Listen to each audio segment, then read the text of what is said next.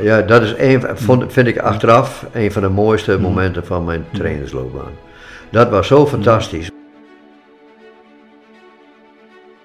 Nou, dat, heb ik, dat deed ik in mijn laatste, in, in het begin niet. In het begin had ik altijd nog de neiging om net voor de wedstrijd te zeggen van en we hebben dat en dat en dat en zo en zo. En dat was eigenlijk veel meer je eigen eh, eh, eh, onzekerheid op hun af te wendelen. Het moet andersom. Maar in de beginjaren hadden we hadden geen eh, waterleiding, we hadden geen elektriciteit, dus het was gas, ga- hè, van die gasbelletjes. En eh, eh, pomp, water uit de pomp. Eh, Toen ik tot, tot mijn tiende, elfde werden we altijd gewassen, s morgens vroeg bij de pomp. In de winter of niet, maakte niet uit, was het bij de pomp.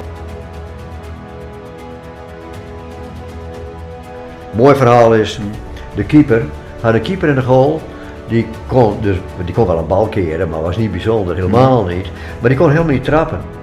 Nou, en wij waren nooit beter dan de tegenpartij. Dus die bal, die, die- als hij de bal had, dan ging die bal 20 meter voor zijn doel. En, dan was, was, en dan, de, de, de tegenpartij kreeg altijd de bal vlak voor je eigen goal. Dus je creëerde je eigen ongenoegen. Ja. Dus toen zei ik tegen, eh, tegen eh, de, de, de- die, die keepertrainer die mee was, ik zei, eh, we moeten gewoon een ander die goed kan trappen. Welkom bij een gloednieuwe aflevering van de Gouden Graal podcast. In deze speciale episode hebben we de eer en het genoegen om een legendarische figuur uit de Nederlandse voetbalwereld te verwelkomen.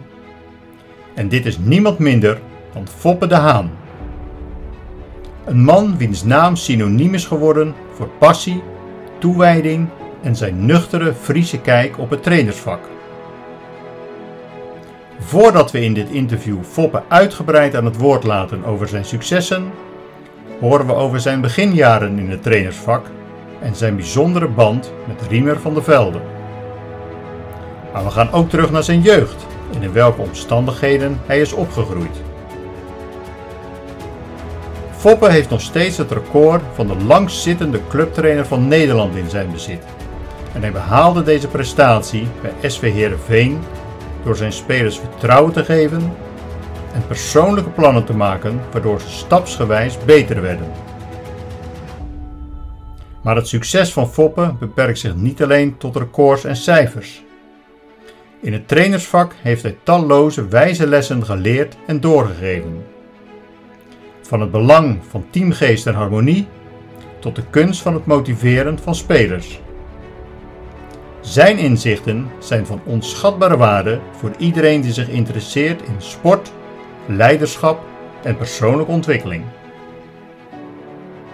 Dus ga er lekker voor zitten en laat je meeslepen in de verhalen van de man die Heerenveen heeft laten stralen en nog steeds een heel hoge gunfactor in heel Nederland heeft. Ik beloof je dat deze aflevering een onvergetelijke reis zal worden door het leven en de prestaties van Foppe de Haan. Veel luisterplezier. I feel like a lion. I'm so strong. Bring me the legacy. I'm so fun. I feel like an energy is going inside my We hebben vandaag de microfoons van de Gouden Graal podcast neergezet in het eh, Friese plaatsje Nes en zijn vandaag eh, te gast bij Foppe de Haan, die onlangs de mooie leeftijd van 80 jaar eh, heeft bereikt. En mijn eerste vraag is, hoe voelt dit en breng je nu hele dagen achter de bekende geraniums door? Nou, hoe het voelt, het, het, het voelt wel goed, want er verandert niet zoveel. Hè? Je wordt 80 en dat is het. Hè? Dus je, mensen sturen je allemaal berichtjes en felicitaties, dat was wel heel leuk. En we hebben een mooie dag gehad met eh, kinderen en kleinkinderen. Dat was dik voor elkaar, maar daarna gaat het ook gewoon weer door. Hè? En ik ben niet een type die achter de geranium zit, dus ik zoek altijd wel dingen om te doen. Dus ik heb eigenlijk eh, het gewoon, ah, druk is een verkeerd woord, want ik bepaal zelf de drukte. Dus ik zeg ik wil niet of ik wil wel. Maar ik doe eigenlijk alleen maar dingen, maar dingen die ik heel leuk vind. Nou, dat, dat, eh, dat, dat voldoet prima. En welke rol speelt het eh, Foppe Fonds hierin? Ja, dat speelt nu wel een aardige rol. omdat er allerlei activiteiten op de rol stonden. En ik word ook wel en, en in de zomer heel veel gevraagd om eh, dingen te openen. Dus bijvoorbeeld, er was laatst een, vorige week een marathon. Eh, wandelen en lopen en halve marathon en eh, z- 7,5 kilometer en sneek. En dan vragen ze om dat te openen en dan eh, eh, de, de, bij de finish de prijzen uit te reiken. Nou, dat, dat, dan moet je wat tijd, maar ik vind het ook wel leuk, want ik vind het ook wel mooi dat mensen eh, echt in beweging zijn. Nou, dat soort dingen, dat levert daar centen op. Ik heb gisteren een verhaal gehouden voor, eh, voor oudere mensen in eh, Roden bij Groningen. eh, om te vertellen waarom het van belang is dat je oud wordt, dat je je juist dan nog beweegt. En vanmorgen ben ik op een school in Drachten geweest om, eh, om ja, gewoon naar die kinderen te kijken, een beetje lesgeven, voetballen. Maar ook na afloop een, les in, de, in, eh, in het lokaal heb ik ze bevraagd van wie doet er aan sport en waarom doe je aan sport en wat vind je dan leuk. En, nou ja, en, en aan elkaar vertellen waarom ze sport doen, dat was hartstikke leuk. Nou, dat soort dingen, daar, daar maak ik me druk mee. En je vertelde net al de, de, hoe dat je zeg maar, ook aan, aan inkomsten komt, hè, door sponsors voor het Ja, Foppenfonds. ja. Eh, en waar wordt zeg maar, het geld dan uitgegeven in het Foppenfonds? Wat is de doelstelling? Ja, nou de doelstelling is om kinderen met een beperking die graag willen sporten, maar niet kunnen vanwege omstandigheden. Eh, Geen goed materiaal of eh, eh, het is niet goed georganiseerd of ze willen graag eh gehandicapt voetbal doen, maar er is geen club. Dus dan, dan doen wij ons best om met een, een voetbalclub in contact te krijgen. Zeggen van oké, zouden jullie dat niet kunnen organiseren? Dus, dus eh, we hebben projecten, eh 100 rolstoelenproject. Dus dat zijn kinderen meestal met de ziekte van Duchenne die eh, du- dus, dus eigenlijk bijna niks meer kunnen. Maar die hebben een hele ingewikkelde elektrische rolstoel nodig. Waarbij ze dus nog goed kunnen draaien en keren. Er zit een vegertje onder waarmee ze tegen de puck gaan spelen. Ja, dat is, dat is heel ingewikkeld. Kost een hele hoop geld, maar is wel heel bijzonder. Nou ja, zo doen we een, een project met paarden, dus kinderen van, eh, van eh, eh, scholen. Die, dus ook kinderen die op, op een school voor, met een beperking zitten, om die kinderen naar een, een manege te krijgen. En dan krijgen ze paardrijles, of ze zitten al op het paard, of achter het paard, of met een kar rijden en zo. Nou ja, en, en, en zeilen doen we ook. eh, dus ze- ze krijgen zeilles van eh, goede zeilers. En, eh, en dat, mondt uit in een eh, soort zeilwedstrijd op het Sneekermeer bij de, bij de Sneekweek. En we hebben nu eh racerunners, dat zijn eh, eh, driewiel, driewielers, waarbij ze schuin in kunnen liggen en hun benen nog wel kunnen. Maar dat zijn kinderen die dus niet echt kunnen lopen, die dus problemen hebben met hun heup of met hun stabiliteit, dat ze nog wel bewegen. En, dat, en, en die fiets die gaat eigenlijk net zo snel als wij kunnen rennen. En dat doen we op een atletiekbaan. Dat is, dat is, eigenlijk zijn het allemaal hele fantastische dingen. Ja. Maar kosten allemaal een hoop geld. Dus eh, je best doen om geld binnen te krijgen, dat is niet onbelangrijk. Duidelijk.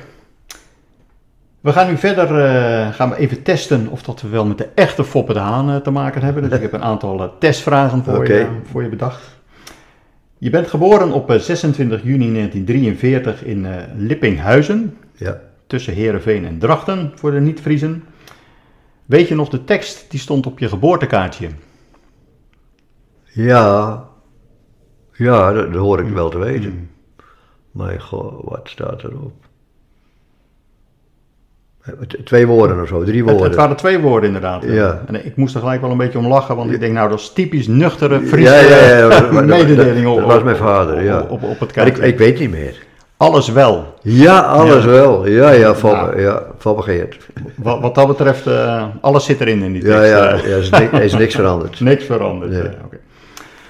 Volgende vraag. Welke vorm had de boom in de tuin van Paken en Beppe in Bakkerveen? Zand, als je dat bedoelt. Ja, en hij had ook een speciale vorm, eh, heb ik begrepen.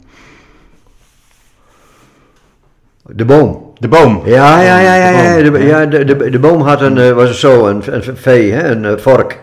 En- En, en de, dus trapte ik met een hele oude bal, die bal door die vork. Dat was de bedoeling. Kijk, Ja, dat klopt. die, die zocht ik inderdaad. Ja. Dus daar heb je de eerste grondbeginselen van de, Ja, de balbeheersing Ja, ja, ja, ja, klopt, ja. gekregen. Weet je nog de naam van de eerste voetbalclub waar je lid van werd? Ja, ja, dat is een boek, be- beroemde naam, hè. Tor. Tot heil onze ribbenkast.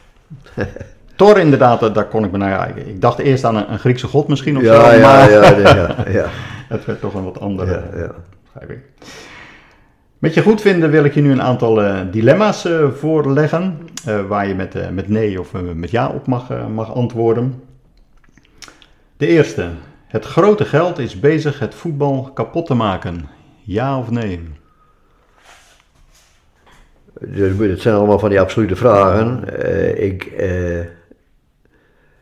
ik denk uiteindelijk wel. Ja, dus. Je mag er zo nog eentje kiezen die, die dan verder toe mag Ja, lichten. ja, ja, ja. ja. Wordt de invloed van een voetbaltrainer onder of overschat? Onder. Ik had niet anders verwacht eigenlijk. het vak van een trainer is goed of slecht voor je gezondheid?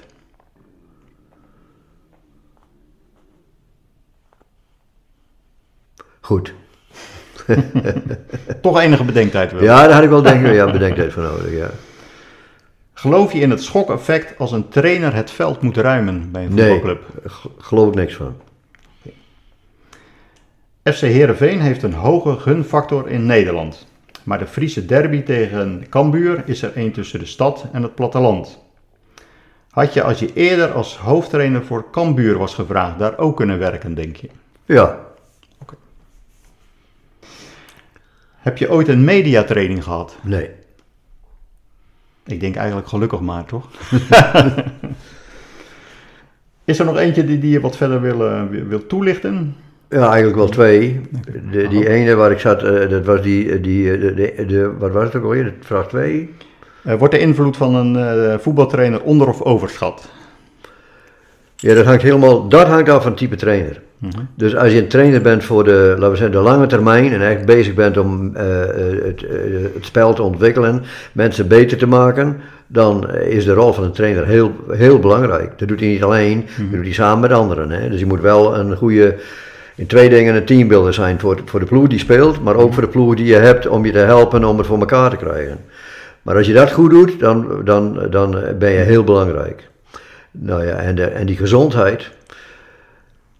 Als je eronder lijdt, dan is het ongezond. En als je het doet omdat je het heel leuk vindt en het je passie is, dan eh, kan je dat hebben en dan kom je er bijna altijd met meer plezier uit dan je erin ging.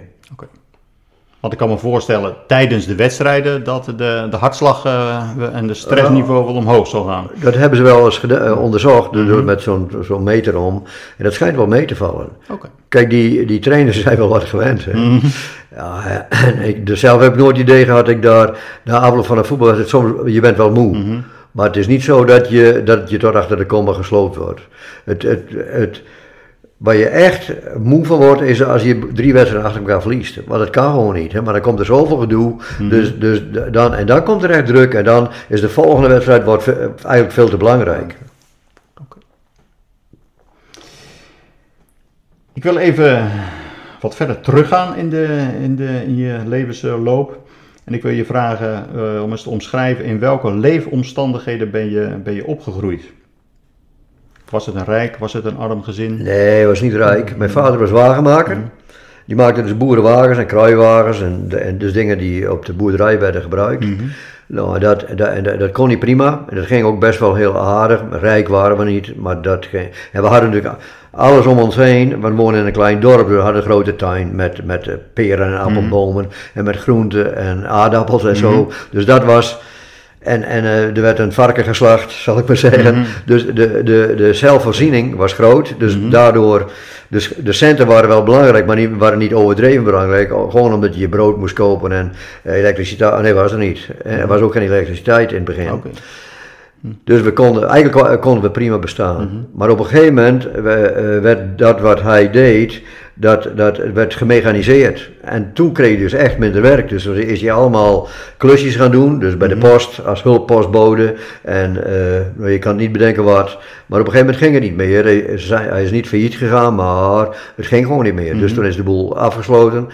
Nou, toen hadden we wel een poosje dat het, eh, dat, dat het niet, erg, niet rijk was. dat, eh, dat elk dubbeltje drie keer werd omgedraaid. En, eh, maar het is niet zo dat ik voor mijn, voor zover ik weet, daar heb ik geen last van gehad. Nou ja, toen, we, toen verhuisden we naar Grauw en toen ging die dus werken in de fabriek en daar was het salaris was heel redelijk en, en, en stabiel. Dus, dus toen, toen was het anders. Maar in de beginjaren hadden we hadden geen eh, waterleiding, hadden geen elektriciteit, dus het was gas, ga- hè, van die gasbelletjes en eh, eh, pomp, water uit de pomp. Toen ik tot, tot mijn tiende, elfde werden we altijd gewassen, s morgens vroeg bij de pomp. In de winter om niet, maakte niet uit, wassen bij de pomp. Dus ja, het, wa- wa- ja, het is niet vet, het is eigenlijk niet meer te vergelijken met hoe het nu is. Maar het was wel, dus nu zouden we zeggen het is armoedig, maar eh, voor mijn gevoel was het niet armoedig. Het was gewoon zoals het was. En we waren allemaal hartstikke gezond. Dus, en we konden mooi spelen. Dus de, dus de ruimte eromheen was gewoon fantastisch. Dus eh, er was een heideveld, er was een bos, er was eh, een, een vaart met water waar je kon zwemmen. Je, je, je achterhuis was land waar je achter de, de aan kon. Ja, dat was gewoon, dat, dat was gewoon hartstikke prima. Je hebt eh, alleen respect, eh, heb ik ook gelezen, voor iemand die dat verdient op basis van zijn gedrag en niet omdat hij toevallig een mooie titel eh, heeft. Je weigerde ook als kind om in een eh erehaag te gaan zwaaien met een vlaggetje naar koningin Juliana. Ja, dat klopt, ja.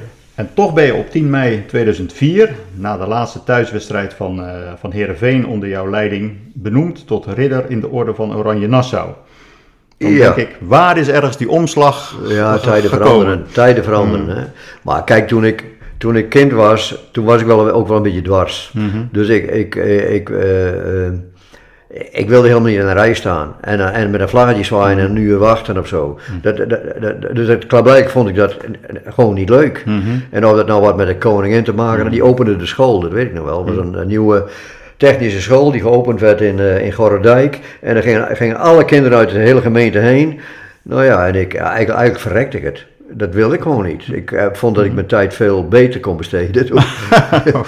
nou ja, en, en daar was ik wel redelijk eh, authentiek in. Hè. Nou, dat heb ik altijd wat gehouden. Nou, en toen, toen dat van die ridderorde, dat, dat wist mijn vrouw. En die wist ook wel dat ik best wel in staat was om te zeggen, dat wil ik niet.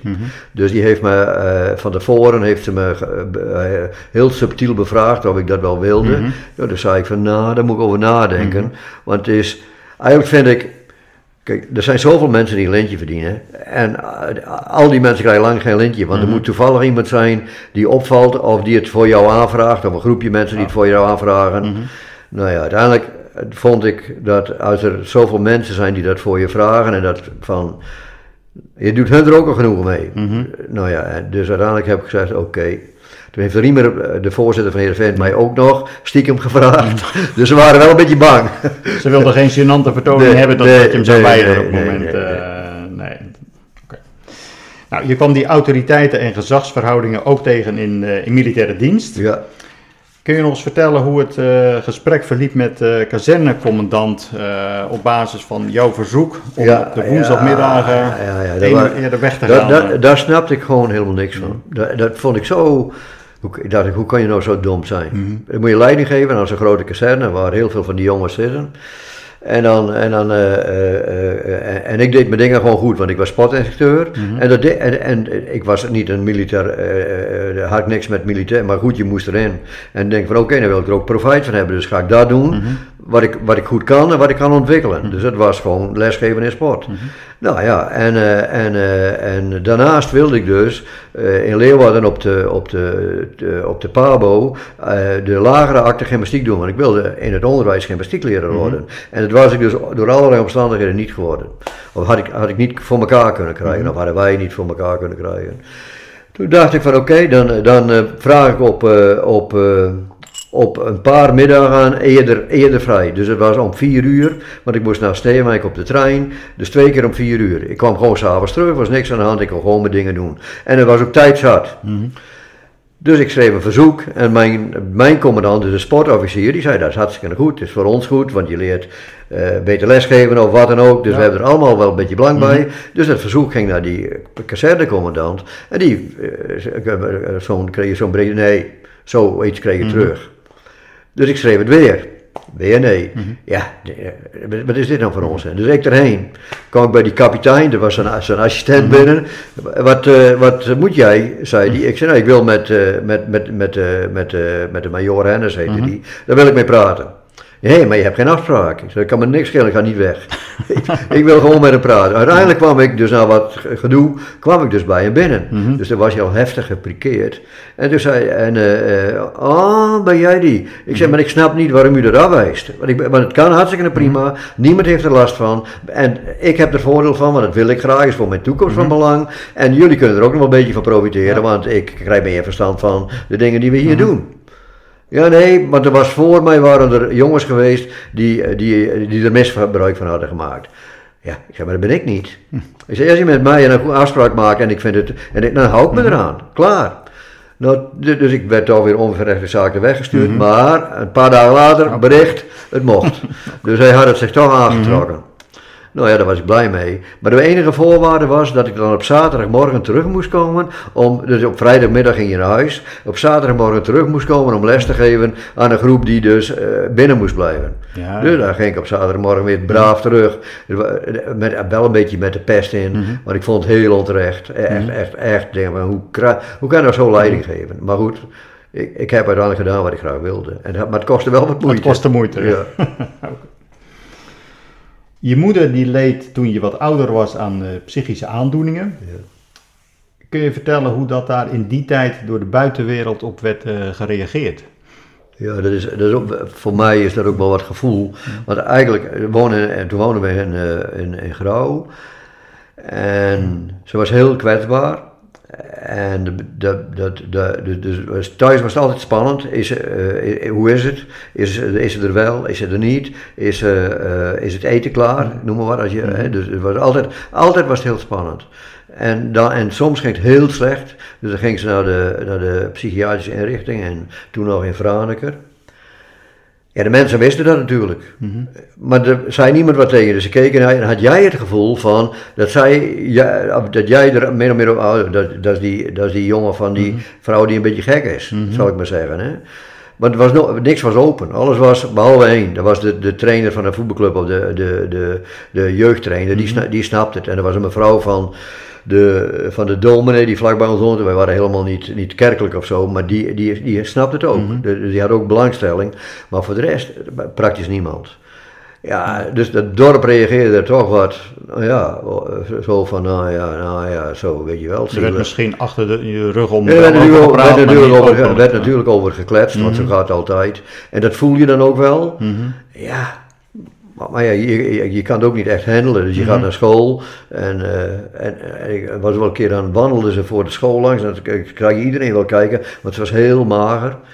Ja, dat was niet. eh, dus voor, en als je naar puber bent, is, is dat, eh, is dat eh, een slechte tijd.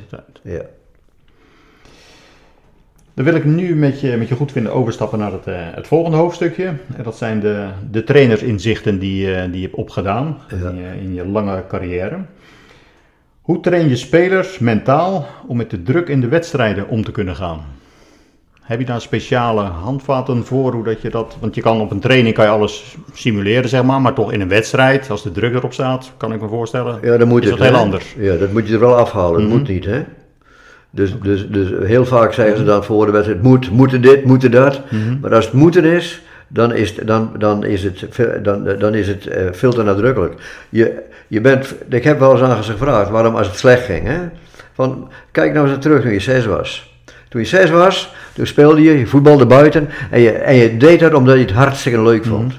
Eigenlijk moet je dat al je hele leven vasthouden. Het, ook op dit hele hoge niveau vasthouden dat je voetbalt omdat je het mooi vindt.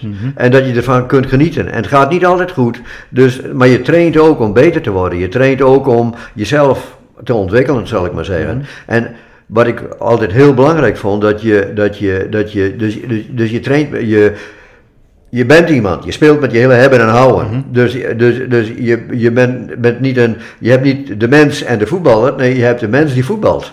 Eh, of een voetballende mens, hoe je het ook wil noemen. Dus je moet ze ook een beetje groot maken. En daar hoort bij dat, dat ze zelfvertrouwen moeten hebben. Dus, dus eh, eigenlijk wat, wat een goede coach doet, is ze vertrouwen geven. Je kunt het wel. Zie je wel? En we kunnen het samen. En als we het samen doen, dan zijn we beter dan dat je het alleen moet doen. Dus je moet leren om samen te spelen, samen te werken. En die ander ook herkennen in waar hij goed in is. Eh, En, en hoe jij kunt helpen.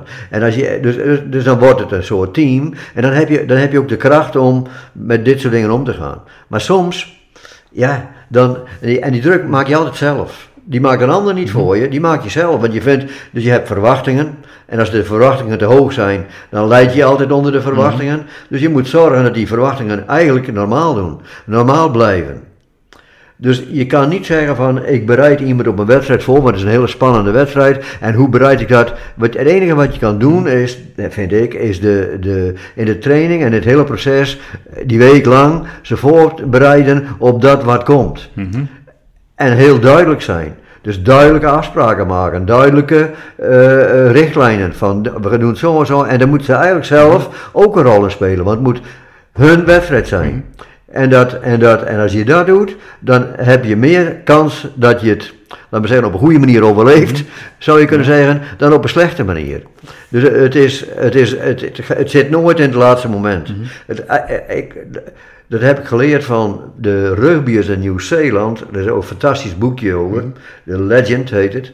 En die, de- dus die, die, die coach die is dus de hele week heel druk samen met die jongens. Maar op het moment suprem bij die wedstrijd, dan doen ze een Walkman op. Ze luisteren allemaal naar hun eigen muziek. Dus er staat niet een grote box in de, in de, in de kleedlokaal dat het dendert van dit of dat. Nee, iedereen op zich. Het is absolute stilte. En die coach die geeft ze alleen maar een hand en zegt good luck. We hebben het goed gedaan, we hebben hard gewerkt, dus het kan eigenlijk alleen maar goed gaan. Good luck. Nou, dat heb ik, dat deed ik in mijn laatste, in, in het begin niet. In het begin had ik altijd nog de neiging om net voor de wedstrijd te zeggen van en we hebben dat en dat en dat en zo en zo. En dat was eigenlijk veel meer je eigen eh, eh, eh, onzekerheid op hun af te wendelen. Nou, Het moet andersom. Geloof je dan meer in het verbeteren bij een speler, eh, het verbeteren nog meer, eh, ja, beter maken van zijn sterke punten? Of focus je je dan meer op de, de zwakke punten om die naar een wat hoger niveau te brengen? Het, is, het, kijk, het, moet, het moet zo zijn dat, dat het, het zijn of haar tegenwoordig Ja, pro- proces is. Mhm. En dus eigenlijk moet je een plan met ze maken.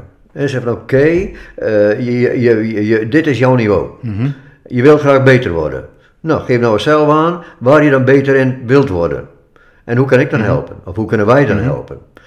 Nou, en dan, en dan komen ze bijna altijd met. eh, Kijk, het, het, het is makkelijker als je iets goed kunt om dat nog een beetje beter te maken. Makkelijker, maar dat, eh, eh, de- want dat vind ik leuk.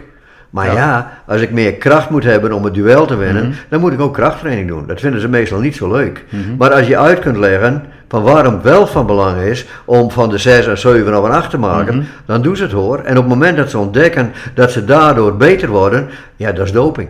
Dan zeg je, oké, oké, het werkt. Nou, en dan, en soms moet je ze wel over die streep trekken. Hè? Dan moet je ook soms eh, spijkerhard zijn. Zeg van oké, je hebt geen keuze. Als je dat wil, moet je dit gewoon doen.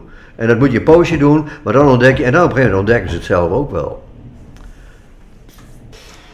In een selectie zijn er altijd spelers die, die niet spelen. Ja. Dat, dat kan niet anders. Hè? Je Ja. mag er maar 11, eh, 11 opstellen. Ja. Eh, het kan ook zijn dat ze de trainingen te, te zwaar vinden of de oefenstof eh, wat te saai. Hoe ga je daar toch mee om om binnen die groep toch dat, dat gro- groepsgevoel te creëren? Ja, het, het, het is sowieso al van belang dat je dus een groep hebt waarbij, eh, waarbij eh, je, je, eh, je stelt er elf op. Hè? En je hebt er, eh, laten we zeggen, daarna, daarnaast heb je naast die elf, heb je er vijf, zes die, nou, niet, die eigenlijk hetzelfde, als je, daar, als je die erin doet, wordt het niet slechter. Het wordt anders, maar niet slechter. Dat moet je voor elkaar hebben. Dus die vijf hebben dan ook wel het gevoel van, of zes, ik speel, ik speel ook een rol in het he- geheel. En, eh, en, eh, maar, maar, en, en dus ik, ik krijg speeltijd genoeg. Als er iemand geblesseerd is, ben ik aan de beurt. Of we staan met 1-0 achter en er moet bijgewisseld worden of doorgewisseld worden. Dan kom ik erin, want dan verandert het. Dus die hebben ook een rol. Dat moet je ze wel uitleggen. Maar die hebben wel een rol waarbij ze, nou ja, ze willen natuurlijk allemaal spelen, maar daar kunnen ze goed mee leven, zou je kunnen zeggen. Dan heb je die andere groep boven de 18. Dat zijn er de tot 22, dat moeten eigenlijk eh, eh, jonge spelers zijn die eh, heel gedreven zijn, die talent hebben, maar die van zichzelf wel weten van ik ben er nog niet naartoe. Maar als ik met deze groep meedoe en ik train goed, dan ben ik volgend jaar of misschien al eerder aan de beurt. Ik kan ze ook verrassen. Als dat oude lullen zijn, kan het schudden. Maar die, gaan, maar die gaan altijd met de kont tegen de krip. Want die willen spelen. En die vinden zichzelf nog goed, maar ze zijn misschien net wel. Of je moet er een hebben, die heb ik wel gehad. Ik heb eh, Harris Huizing gehad, die, die, die was toen al 6, 37. En die kon je rustig op de bank zetten. En dat was een soort pinch hitter.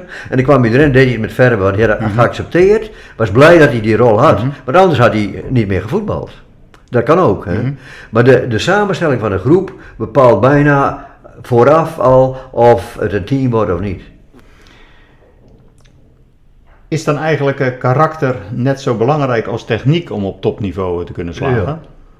Techniek is niet onbelangrijk, want je moet natuurlijk wel gevoel met de bal Ja, hebben en je moet geen, ja. eh, Mhm. geen klompen aan hebben op de voetballen, Nee. bij wijze van spreken. Nee, nee. Maar als je, als je dat hebt, dan, dan, dan kan je heel hard aan, eh, aan, aan sleutelen om dat Mhm. te verbeteren. Maar karakter, in de zin van de, de wil om te winnen, de wil om beter te worden, Mhm. de wil om eh, met veerkracht, met tegenslag om Mhm. te kunnen gaan of zo. Ja, dat, dus dat, dat leer je ook wel in de loop van de Mhm. tijd, althans als dat eh, goed aangestuurd wordt, zou je kunnen zeggen. Maar uiteindelijk is mentaliteit of karakter, hoe je het wil noemen, is misschien wel de, de meest beperkende factor. Of de meest eh, scorende factor. Ja, ja oké. Wat leg je daar ook op bij, bij de, de samenstelling van, van je groep, van je elftal en eventueel bij nieuwe aankopen, zodat de mix tussen jong en oud en dat soort zaken? Ja, die mix van jong en oud heb ik net uitgelegd. Maar wat je dus ook doet in, als je dus een speler haalt, dan die scout je. Daar wil je eigenlijk altijd even mee praten. Je wil hem in de ogen zien. En je moet het gevoel hebben van die past wel bij ons. Of die maakt ons beter. Of we hebben iemand nodig op het middenveld die ook een bal af kan pakken. Die hebben we niet, allemaal mooi weervoetballers. Als we daar iemand bij krijgen die bal afpakt, dan worden we als team sterker. Nou ja, dat moet je dus, eigenlijk moet je dat van tevoren op een rijtje hebben. Want anders overkomt het je. Dus je moet niet afhankelijk zijn van een zaakwaarnemer of afhankelijk van dit. Nee, je moet een goede scouting hebben. En, dan, en dan moet je, eigenlijk moet je precies weten wat je zoekt. En als je dat goed weet, dan nou ja, dus, eh, spoorzoeken is het. Hè? Ja, ja, ja, ja. Nu noemde je net al even de rugby als andere sport waar dat je ook eh, inzichten van, van hebt overgenomen. Zijn er nog andere takken van sport waar dat je wel eh, dingen van hebt eh, Ja, overgenomen? Ja, basketbal, pressen, hè, hoe pre- pressen die basketbal. Dus het veld is klein, veel kleiner, Mhm. maar ze, eh, die, in de loop van de tijd bij basketbal is het van ehm, eh, zoneverdediging naar man-to-man gegaan. En Mhm. doen een combinatie van man-zone, dat doen ze fantastisch. Mhm. Nou, daar kan je heel veel van leren. Ik neem ze wel eens mee naar het, eh, naar het, eh, naar het- dus ik ben wel eens met ze naar Donau geweest in Groningen om daaraan Mhm. te kijken. En eh korballen. Kijk, de korballers die, hebben, die kunnen veel beter verdedigen dan voetballers. Korballers die weten waar de korf is, die weten waar de tegenstander is, en die weten waar de bal is. En voetballers die staan bijna altijd alleen maar naar de bal te kijken. Dus er vallen heel veel goals, dan komt de voorzet van de buitenkant en dan staat hij en dan mist hij hem. En dan komt er iemand achter hem langs en die kopt hem erin. Co Adriaanse heeft ook wel eens meegenomen om ze, om ze daar naar, het voetenwerk. Hoe sta je? Hoe sta je open? Sta je gesloten? Eh, eh, eh, sta je op je voorvoeten? Kun je nog be- bewegen? Als je op je hakken staat kun je niet meer bewegen. Nou, dat hebben, dat soort, dat hebben handballers en korfballers, dus die jongens die dingen in de zaal doen, die kunnen dat veel beter. Is eigenlijk een vak waar- je nooit uitgeleerd bent. Nee, dat, de- het is einde- bijna eindeloos. Ja, dat is ook zo. En elke keer ontdek je weer nieuwe dingen, of je kijkt ernaar. Ja, Maar dat eh, maakt het ook wel leuk, toch? is hartstikke leuk. Hartstikke leuk, ja. Eh, nu vertelde je net al even, je bent eh, ook onderwijzer eh, geweest. Eh, nu zijn er ook eh, best veel overeenkomsten met, eh, tussen de onderwijzer en de, en de trainer. Ja, Eh, want beide willen eigenlijk mensen beter maken en vooruit helpen. ja. Zijn er nog speciale tips en trucs hoe dat je mensen zover krijgt dat ze dingen van je aannemen? Ja, nou, geen trucs. Trucs, trucs. Je moet. Je, je, je- kijk, van, hartstikke van belangrijk is dat, je, dat zij voelen dat jij respect voor hen hebt. Dus daar, be- daar begint alles mee. Hè? Dus, de, dus aandacht. Aandacht, aandacht. Als het misgaat ergens, dan is het altijd bijna, je vraagt aan mensen wat is er misgegaan en je, je, je, je, je roept er doorheen, zal ik maar zeggen, komt bijna altijd aandacht. Te weinig aandacht. Te weinig, dit, te weinig. Dus aandacht is heel belangrijk. En een, en een, en een plan. Dus, dus ik vroeg altijd aan ze als ze, als ze binnenkwamen, maar ook als ze er al waren aan het begin van het seizoen, of voordat alles begon, van oké, wie ben je? Wat wil je graag? Hoe wil je dat? En hoe kan ik, hoe kunnen wij je daarbij helpen? Dus een soort persoonlijk plan maken. En dan moet je hartstikke correct en eerlijk zijn, dus dan moet je het afspreken, dan moet je het ook doen. En, dan, en, en, dan moet, en zij moeten dan, of zij krijgen dan het gevoel, oké, hij of zij, of die groep trainers, heeft het goed met me voor. Hebben aandacht voor me, hebben respect voor me, waarderen me. En, maar dat houdt ook in dat je spijkerhard tegen ze kunt zijn. Kijk, als, je, als, als ze dat niet voelen, dus het is ook een kwestie van gevoel, en je bent dan een keer heel spijkerhard, ja, dan is het eerste wat ze denken van, hij moet me niet. Ja, dat, dat moet je dus niet hebben. Communicatie is belangrijk. Communicatie is ongelooflijk belangrijk. Ja. En iedereen heeft denk ik ook een andere gebruiksaanwijzing. Ja, ja, ik zei altijd, of ik zei altijd, iedereen heeft zijn eigen laadje. Een team is een soort ladekastje. Hè, wieltjes eronder. En als je aan het goede laadje trekt, gaat het kastje rollen. en als je niet aan het goede laadje trekt, dan werkt het tegen. Want ik begreep ook inderdaad, je noemde net dat, dat plan maken aan het begin van het seizoen. Maar het schijnt dat Ruud van Nistelrooy, die heeft nog steeds zeg maar, zijn aantekeningenboekje waarin die zaken besproken werden aan het begin Ja. van het seizoen. eh. Ja. Dus Ruud was, maar Ruud was dus eh, spits, of die werd spits, hij was geen spits, maar hij werd spits. Dus zei hij tegen mijn trainer, oké, maar dan moet je hem wel helpen.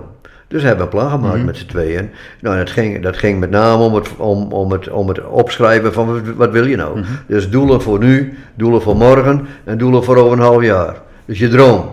Droom is de beste spits van Nederland te worden. Eh, Maar, dat, maar dat, dat, dat, die ultieme droom kun je alleen maar waarmaken door elke dag je dingen goed te doen. Dus dat betekent dat we elke dag het anders invullen dan we deden. En jij moet eraan meedoen. Dus hij had, dat vertelt hij dan ook, van soms het gevoel dat hij zoveel moest doen dat de wedstrijd een soort bevrijding voor hem was. Hè? Oké, dan ben ik vrij, dan kan ik voetballen. Nou ja, maar goed, hij heeft, eh, hij, dat heeft hij inderdaad altijd bewaard.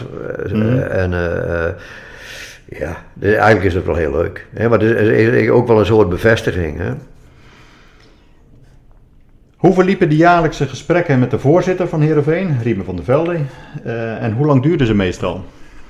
Dat deden we altijd in de, in de, in de winterstop. Dus dan gingen we op trainingskamp ergens, Spanje of Turkije of zo. Maar soms als we geen geld hebben, hadden we ook gewoon, eh, eh, bleven thuis. En dan ging je zitten en dan zei hij, hij zei altijd van, nou en, wat vind je ervan? Oh, nou, ik vind het wel leuk. Oké, ja, meer dan leuk, hè. ik vind het mooi werk. Dat had hij ook wel in de gaten, maar ik kwam wel redelijk vaak bij trainen kijken. En, eh, en eh, is er nog, eh, zit er nog progressie in? Ik zei, ja, ik denk het wel. Oké, en dat zie je wel zitten? Ja, dat zie ik wel zitten. Nou, oké. We hadden het nooit over geld. dan, eh, dan, en eigenlijk was dat het. Dan, eh, dus dan maken we een soort evaluatie van het afgelopen jaar en we doen het nog een jaar. Dus ik had contracten bij je per jaar. Ik ben er heel lang gebleven, maar het was nooit drie, vier, vijf jaar, maar het was altijd een jaar. Wat hij vond, en had hij ook best wel gelijk. En als het nou niet meer gaat, dan hebben we er allebei een hoop last van als het vijf jaar is. Dan moeten we een hoop betalen. En, eh, maar jij vindt het ook misschien niet meer leuk, dus jij kan ook afscheid nemen en je komt ergens anders wel weer aan de bak. Wat een probleem. Nou ja, en dat, dat vond ik eigenlijk zelf ook wel, moet ik zeggen. En toch werd je in februari 1988 door diezelfde Riemen van der Velde eh, ontslagen. Ja, Eh, je kreeg een andere functie, maar in ieder geval geen hoofdtrainer meer. Ik Ja. goed zo? eh, Oké. nou ja, achteraf. Kijk, dat is altijd achteraf. Toen vond ik het wel even heel vervelend. Want het was wel mijn. Laten zeggen, ik had, had er zoveel energie en, en niet alleen energie, maar ook ongelooflijk veel tijd in gestoken. En het ging eigenlijk ook wel steeds beter. Dus het begon heel slecht, maar het ging eigenlijk wel steeds beter. De, nou ja, en toen. Maar hij keek daarna met, met de overige bestuur, maar Riemer was wel heel dominant. En die, eh, toen zei hij van, nou, zo zei hij het ook, ook, pre- ook, ook precies hoor. Ik denk dat het verstandig is dat je een stap terug doet. Nou, dan moest ik wel even, dat schrok ik wel even. Maar, ik kon, maar ik kon het ook wel begrijpen. En ik was natuurlijk ook wel in mijn hart een, een echte opleider. Maar eigenlijk deed ik dat ook, hè. Maar het was, het was een ploeg of een team wat, wat, wat, wat, wat alleen maar moest groeien. En we waren begonnen met een voetbalschool. En we waren begonnen met eh, jeugd uit de buurt op, op een hoger niveau, met alle clubs eromheen. Toen dacht ik van, op, op een gegeven moment dacht ik van oké, ik denk dat hij gelijk heeft. Nou ja, en, da- en toen heb ik het ook met verve gedaan hoor. Maar dat was wel, even, was wel pittig, Was maar, wel maar, maar, eh, misschien wel, maar ik denk achteraf heel verstandig. Nou, je werd toen in eh, oktober 1992 weer eh, gevraagd om na het ontslag van Frits Korbach om voor twee weken de honneurs bij het eerste elftal weer waar te gaan, gaan nemen, tot ze een andere vaste trainer hadden gevonden. Ja. Nou, dat duurde uiteindelijk tot en met mei 2004, Ja. dus dat was een hele lange periode. En volgens mij heb je daarmee ook nog steeds het record in handen in de Nederlands betaald voetbal als de langzittende trainer. Dat klopt. Dat klopt, hè? Ja, dat klopt. Denk je nog dat dat eh, record ooit verbroken gaat worden Denk het in niet. deze tijd? Nee, denk het niet. Er zijn veel, eh, veel, eh, veel wisselvalliger zou je kunnen zeggen, maar de eisen die ze, of zijn veel sneller ontevreden. hè, dus die- eigenlijk moet je elke wedstrijd winnen, maar dat kan niet. Aan de andere kant spelen, eh, zijn de trainers ook eh, eh, anders. Hè? Dus die, die, die wippen ook veel sneller over naar, een, naar, een, naar een andere club. Eh, of ja, de tijd is gewoon anders. Kun je Hemelvaartsdag 1993 nog herinneren? Hemelsvaart uit 1993. Promoveerden we toen? Het was een bekerfinale Oh, tegen Ajax. Tegen Ajax. Ah, ja. van Gaal, ja. Ja, dat is een, vond, vind ik achteraf een van de mooiste momenten van mijn trainersloopbaan. Dat was zo fantastisch, want wij waren eerste divisieclub. En we hadden de beker gehaald, dat was al uniek. Tegen PSV thuis, tegen Romario en alle toppers die ze hadden. en wij, wij wonnen in de, in de, in de, in was het toen nog.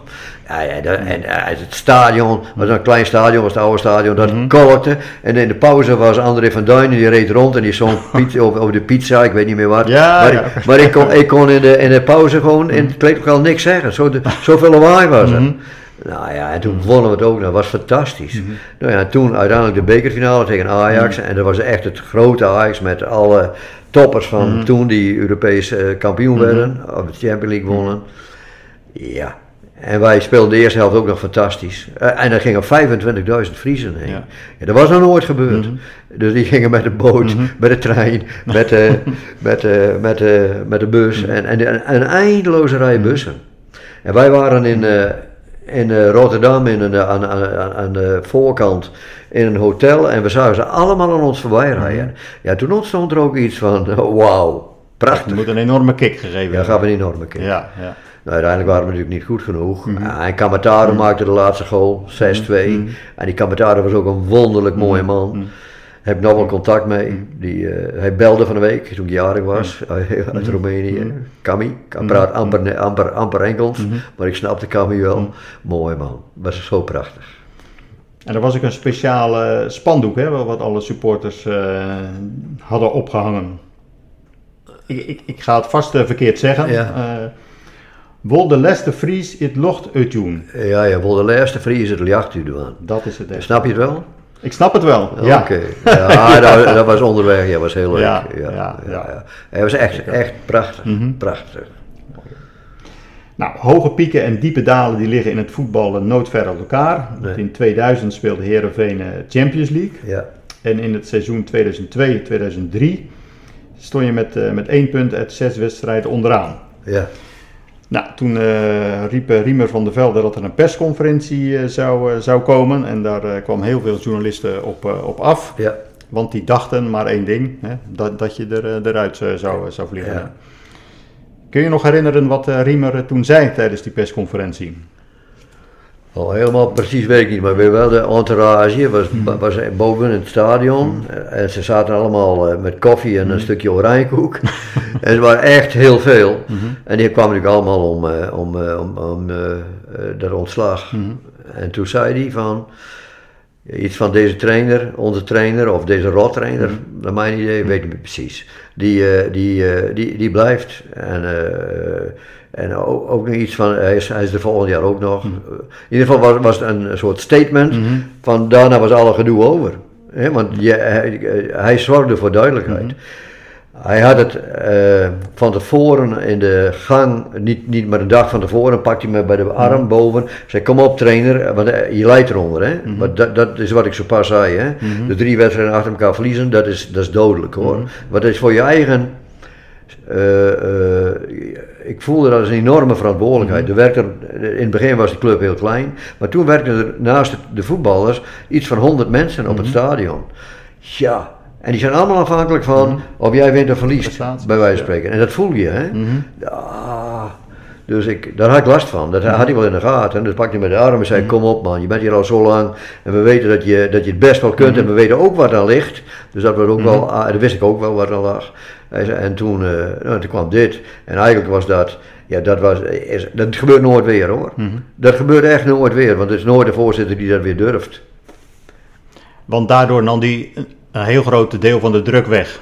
Ja, dus het was Zowel duidelijk. bij jou als bij de ploeg. Ja, bij de ploeg, bij de, maar ook bij de, bij de supporters waren ook niet lastig hoor, maar wel met de wereld eromheen.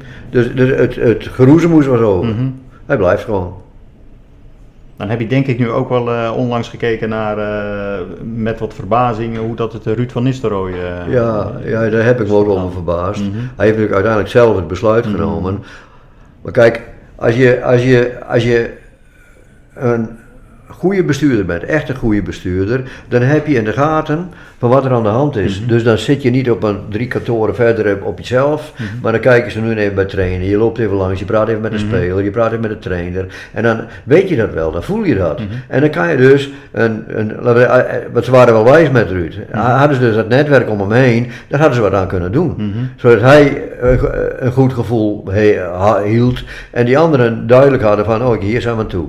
Nou ja, en dat, dat hebben ze dus nooit. Dus eigenlijk zijn ze op de avond voordat hij zijn eh, ontslag nam, hebben ze pas dat soort dingen, funda- fundamentele dingen met hem besproken. Ja, dat is altijd te laat. Ja. Dus, dus ze hadden hem eigenlijk, als ze echt met hem door hadden gewild, dan hadden ze dat gewoon in die periode daarvoor, hadden ze dat gewoon moeten stroomlijnen. Ja. Ik schreef hem een berichtje van, eh, Ruud jongen, jammer dat je stopt, maar niet elke bestuurder is een riemer hè.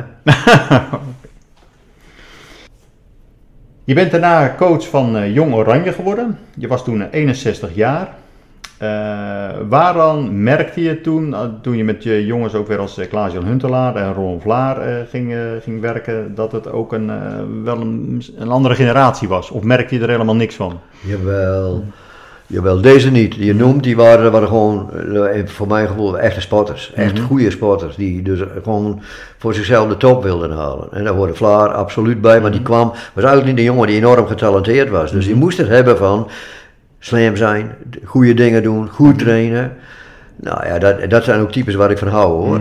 En Huntelaar, ja, Huntelaar was gewoon een, een topspits. Alleen die, die, die, eh, die zat toen een beetje in een dipje.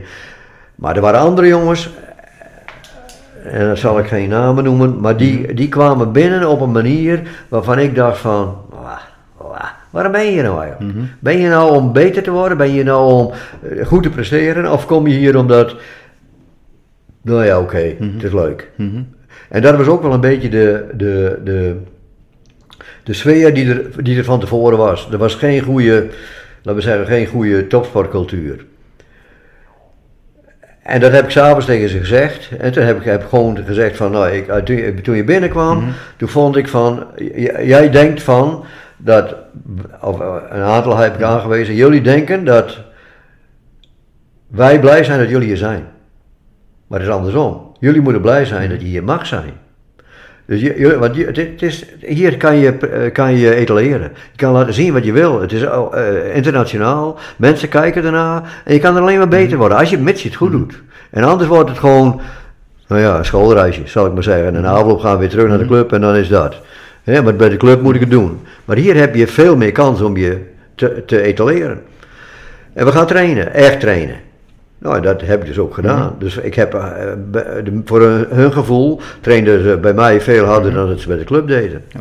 Nou ja, en, en, en dus toen heb ik ook wel, ik heb ze ook, eh, die, eh, de meesten een papier meegegeven. En als we er niet zijn, moet je doortrainen, moet je dat, dat en dat en dat. Dus daar hebben trainers ook gebruik van gemaakt. Er was ook wel een keer een trainer die het vervelend vond. Maar dan zat ik ook een beetje op, op zijn stoel. Zo je. Maar je kan het ook andersom zeggen. Oké, ze worden er beter van. Nou ja, uiteindelijk kwam er een soort omslag. Dat, dat, dat, dat zag je binnen de hele groep. Dat ze, eh, het, is, eh, eh, het is mooi om hier te zijn. Hier worden we beter. En ze gingen presteren. En dat helpt natuurlijk enorm. Prestaties helpen altijd, denk ik. Sorry? Prestaties helpen Ja, altijd. ja, ja, winnen. Winnen, Ja, winnen. Mhm. winnen. Kijk, je, je kan praten wat je wil, maar als je wint, dan hoef je niet zoveel te praten. nee, nee. Want tijdens de Olympische Spelen in 2008 in Peking kreeg je ook eh, weer te maken met, met Royston Drenthe. Ja. die na zijn transfer van Feyenoord naar eh, Real Madrid eh, zich toch wel een echte ster was, gaan, was gaan voelen. En dat Ja. ook wel etaleerde in de, in de media, zeg maar. Ja. Nou, dat blijkt onder andere wel uit zijn, het verhaal van het horloge dat, dat, hij, dat hij op dat moment droeg. En Ja. toen je er naar vroeg, toen zei hij ook van ja, trainer, dat kostte 80.000 euro heeft Ja. dat gekost. hè. Ja. Moest je toen ook niet even terugdenken aan je jeugd, wat je net vertelde, zonder gas, water, licht, zeg maar. En, dan- en dan nu iemand tegenover je bezitten. Ja, nou, nou, kijk, dat, dat, of je dat direct aan maar dat speelt wel altijd ergens in je achterhoofd speelt dat een rol. Ik denk van, allemachtig, waarom doe je dat nou joh? Ja, eh, want je hebt, eigenlijk gooi je ook heel veel dingen weer weg. Daar kon, daar kon ik ook slecht tegen. Dat heb ik hem ook wel uitgelegd hoor. En, eh, eh, eh, en dat, dat, maar, dat, maar aan de andere kant, het was zijn leven. Hè? Dus ik stoorde me er wel aan hoor. En, en dat heb ik hem ook wel uitgelegd, want ik kon best wel aardig met hem overweg. En Zeker in de eerste periode, toen hij bij Jong Oranje, echt bij Jong Oranje zat. Ah, ik kon fantastisch met Jo overweg. En toen kwam hij inderdaad een beetje blasé terug, een beetje met het gedoe. Nou ja. Ik, dat, dat, dat begrijp ik niet zo goed. Maar goed, dat was mijn beperking, zal ik maar zeggen. Hè? Ja, oké, ja. Maar goed, ik kan me ook wel voorstellen, dat het- je, hebt dan misschien ook moeite om, om contact met hem te maken, omdat jullie in Nee, verschillende dat, werelden dat viel, ik ben later met hem bezig varen hier. Mhm. Toen werd een boek over hem geschreven en toen vond die, diegene die het boek schreef, die vond het wel leuk dat ik nog een keer contact met hem had. Ik zei, dat Mhm. is prima, laat hem maar komen. Dus op een mooie zomerse dag kwam hij bij een ontsloepje Mhm. en varen richting Ter Horne. Ja, daar heb, ik, daar heb ik hem ook gevraagd. Van, heb je ook spijt van de dingen die je hebt gedaan? Want dan had hij toch al een hele hoop dingen in mijn Mhm. ogen eh, eigenlijk, eigenlijk verkwanseld. Dat vond hij helemaal niet. Was zijn leven en hij was baas over zijn leven. En hij had, hij had er best wel, eh, nou ja, ik zeg klaar, prima. Ja. We, eh, we gaan vissen. ja, ja oké. Nou, naast het eh, assisteren bij de Oranje Leeuwinnen en dat je nog coach bent geweest bij Ajax eh, Cape Town, Ja. weten misschien niet veel mensen dat je ook nog in de zomer van 2011 eh, bondscoach bent geweest van een, een kleine eilandengroep ergens in de, in de grote oceaan. Ja. Welk salaris kreeg je daarvoor? Weet je dat nog? Niks. Nee, was, Nee, dat was het enige wat er was. Mijn vrouw was ook mee, want we vonden het eh, heel bijzonder. Dus als we nou een stukje van de wereld willen zien, van die wereld, want anders kom je er denk ik absoluut nooit. Of je moet een zeezeiler zijn of zo, maar Ja. dan kom je meestal wel in die buurten. Maar wij dus niet. Ik dacht van, oh, dat is, dat is, dat, dat is fantastisch. Nou ja, en, ze hadden geen budget, maar maar goed, daar, ging het ook niet om. En eh, ze zeiden, oké, als jullie de reis betalen en zorgen voor, eh, voor, eh, voor een goede plek, dan gaat mijn vrouw mee en dan, en dan gaan we zien hoe het is. Nou ja, dat was natuurlijk een geweldig avontuur. Het was een geweldig avontuur. Ja, mooi. En volgens mij hebben ze toen toch ook een, onder jouw leiding een wedstrijd nog gewonnen, wat, wat nog nooit voor twee. Twee zelfs. Ja, ja, ja, twee keer 4-0. Oké. En een, keer, en een gelijk spel en twee verloren. Maar ze, eigenlijk hadden ze nooit gepresteerd wat ze hebben gepresteerd. Nee, dat was wel, eh, ja. Nou ja, toen ik, toen ik er kwam en, en, en ze voor de eerste keer voetballen, eh, zag voetballen, toen dacht ik van mij, god, wat doe ik hier? Want ze kunnen er helemaal niks van. Maar goed, als je er niks van kunt en je gaat er eh, eh, echt mee aan het werk, dan leer je in 14 dagen een hele hoop. Als je het al heel goed kunt, en je, dan leer je in 14 dagen niks meer bij. Maar, dit, maar dit, dus dit ging eigenlijk wel. Ja, oké, oké. Mooi verhaal is, de keeper had een keeper in de goal. Die kon, dus, die kon wel een bal keren, maar was niet bijzonder, helemaal niet. Maar die kon helemaal niet trappen. Nou, en wij waren nooit beter dan de tegenpartij. Dus die bal, die, die- als hij de bal had, dan ging die bal 20 meter voor zijn doel. En, dan was, was, en dan, de, de, de tegenpartij kreeg altijd de bal vlak voor je eigen goal. Dus je creëerde je eigen ongenoegen. Ja. Dus toen zei ik tegen, eh, tegen eh, de, de, de- die, die keepertrainer die mee was, ik zei, eh, we moeten gewoon een ander die goed kan trappen. En dan kun jij wel even leren om bal te vangen, want dat is niet zo moeilijk. En het hoeft ook geen wereldkeeper te worden. Dus hebben een middenvelder, die hebben tegen zijn zin, eerst, maar later niet meer. Jij staat in de goal. Die keepertrainer gaat met je aan het werk, maar die trapte de bal 30 meter over de middenlijn. Dan heb je hem daar. En dan, kan je, dan breng je dichter bij de goal van de tegenpartij. Nou ja, dat was eh, andersom denken, zou je kunnen zeggen. Maar, maar het werkte wel. We maken weer even een stapje naar eh, oktober eh, 2015. Toen werd je op eh, 72-jarige leeftijd wederom door Herenveen werd er een beroep op je gedaan. Om Ja. voor eh, vier wedstrijden even de kar als hoofdcoach eh, te gaan trekken. Ja. Hoe lang heb je toen nodig gehad om eh, Geke, je vrouw, te overtuigen om eh, hier weer in te stappen in dat eh, avontuur? Nee, volgens mij was het niet, dat was niet moeilijk. Da, da, want, want, want mijn vrouw is ook uh, Heerenveen aanhanger. Die, is- die is nog erger een supporter dan ik ben hoor.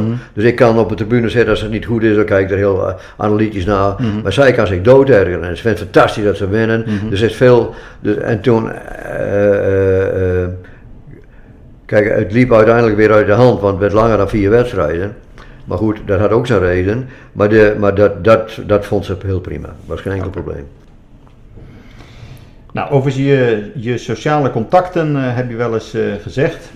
eh, ik kan heus wel vrijuit praten, maar met zomaar iemand, eh, dat lukt me soms niet. Iemand moet wel bij mij aan het juiste laadje trekken, anders Ja. klapt het kistje dicht. Ja. Heb ik in deze podcast aan het juiste laadje getrokken? Jawel, maar dat is in de loop van de tijd ook wel beter geworden. Oké, oké. ja, vroeger was het zo dat, dat daar had ik wel moeite mee om zomaar even met een praatje pot te maken. Voor Korbach had het altijd over praatje pot. Maar Dat, dat deed ik niet, want bij mij moest het dus echt altijd ergens over gaan. Dus veel te serieus eigenlijk. Nou, dat is wel, dat, in de loop van de tijd is dat wel, wel veel eh, beter geworden. En je vertelde net al, je, je treedt ook op voor, voor groepen als spreker. Ja, maar dat is anders, want dan, dan, he- dan vertel je je verhaal. Dat, is, dat, is, dat, is, dat is geen horen wederhoor, zou ik Nee, maar zeggen. nee. Maar het is wel, wel, wel veel beter geworden. Nou, voordat we overgaan tot eh, mijn vaste slotvraag aan het eind van iedere, van iedere podcast, eh, wil ik je nog vragen: eh, ben ik nog een bepaalde vraag vergeten te stellen? Of wil je nog iets anders kwijt? Ja, wat ik nog wel kwijt wil, is dat ik dus aan, mijn, aan het allereindste van mijn, van mijn voetbalcarrière was bij de, bij de, als assistent bij de vrouwen. En dat heb ik, dat was echt een toetje naar de maaltijd. Toen heb ik ontdekt dat vrouwen, zeker die meiden, dat die, dat die in hun denken veel opener waren dan jongens. Maar jongens, die worden allemaal van het begin af aan als aardig kunnen ballen, krijgen ze alleen maar schouderklopjes. En als je daar wat aan wil, wil, als, eh, wil veranderen, dan moet je drempelt slechter voordat je bij ze bent. En Bij die meiden, zeg het maar. Help me maar, want ik wil beter worden. Ik wil, ik wil, dus die waren veel opener en eigenlijk veel plezieriger en eh, eh, veel positiever in hun, in hun dadendrang dan, eh, dat viel me enorm op en daar heb ik enorm van genoten.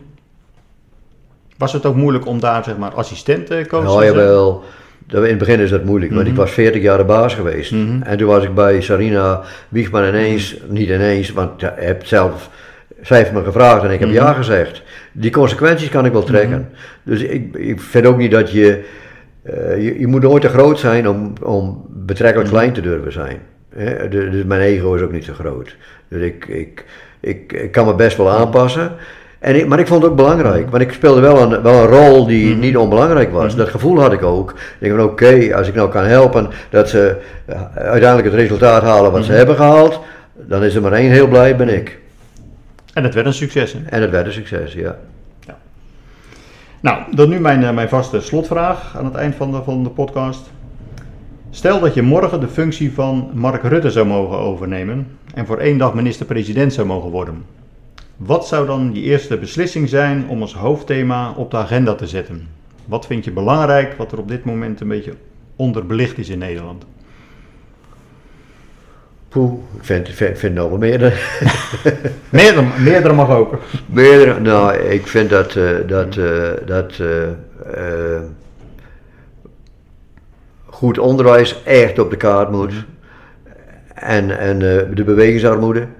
Dus mensen in beweging zien te krijgen. Dat speelt ook nog groter al in het ouder worden, in de gezondheid. Dus dat is ongelooflijk belangrijk, denk ik. En ze moeten de, die toeslagaffaire, die moeten ze, en Groningen, dat moeten ze nu echt binnen een half jaar oplossen. Want dat vind ik echt verschrikkelijk. En daar, daar blijven ze nog steeds te veel te hangen in diplomaat, die, diplomatieke eh, of, of politieke keuzes en dat soort dingen. Go- Kijk, Renske Leijten vond ik dat ze, dat ze helemaal gelijk had. Hè. Die stopt nu en die is klaar met om, al die politieke spelletjes. Nou, dat vind ik ook. Gewoon, je doet het voor de mensen. En die mensen moeten het gevoel hebben dat jij het goed met ze voor hebt. Dan mag je best wel fouten maken, maar als ze dat gevoel hebben, is, dat, is het ook dichterbij. Is niet zo ver weg. Dan wil ik je bedanken voor dit gesprek aan de, aan de echte keukentafel die Ja, we hier eh, ja, hebben mogen voeren. En eh, nog heel veel eh, geluk en, eh, en verdere gezondheid. Dankjewel.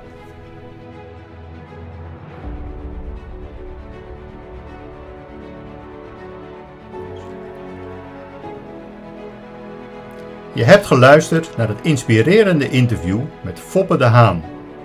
En ik hoop dat je er net zo van hebt genoten als ik tijdens de opname. Foppe's motivatie als trainer is echt bijzonder. Hij houdt van het spel en heeft toewijding aan zijn spelers. Hij haalt altijd het beste uit zichzelf en anderen. En dat is echt bewonderenswaardig. Zijn lange carrière als trainer heeft niet alleen veel indrukwekkende records opgeleverd, maar hij heeft ook levens beïnvloed en geïnspireerd. Bedankt voor het luisteren naar deze aflevering van de Gouden Graal podcast. En mocht je nog meer mooie voetbalverhalen willen horen, luister dan naar aflevering 36 met Hans Nijland, die als langzittende clubdirecteur van FC Groningen een uniek inkijkje geeft in de wereld van transfers en het grote geld. Blijf gemotiveerd en tot de volgende aflevering met boeiende verhalen en inzichten van andere inspirerende mensen.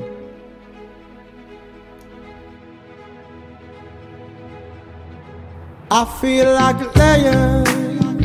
I'm so strong. Bring me the legacy. I'm so fun. I feel like an energy is going inside my mind.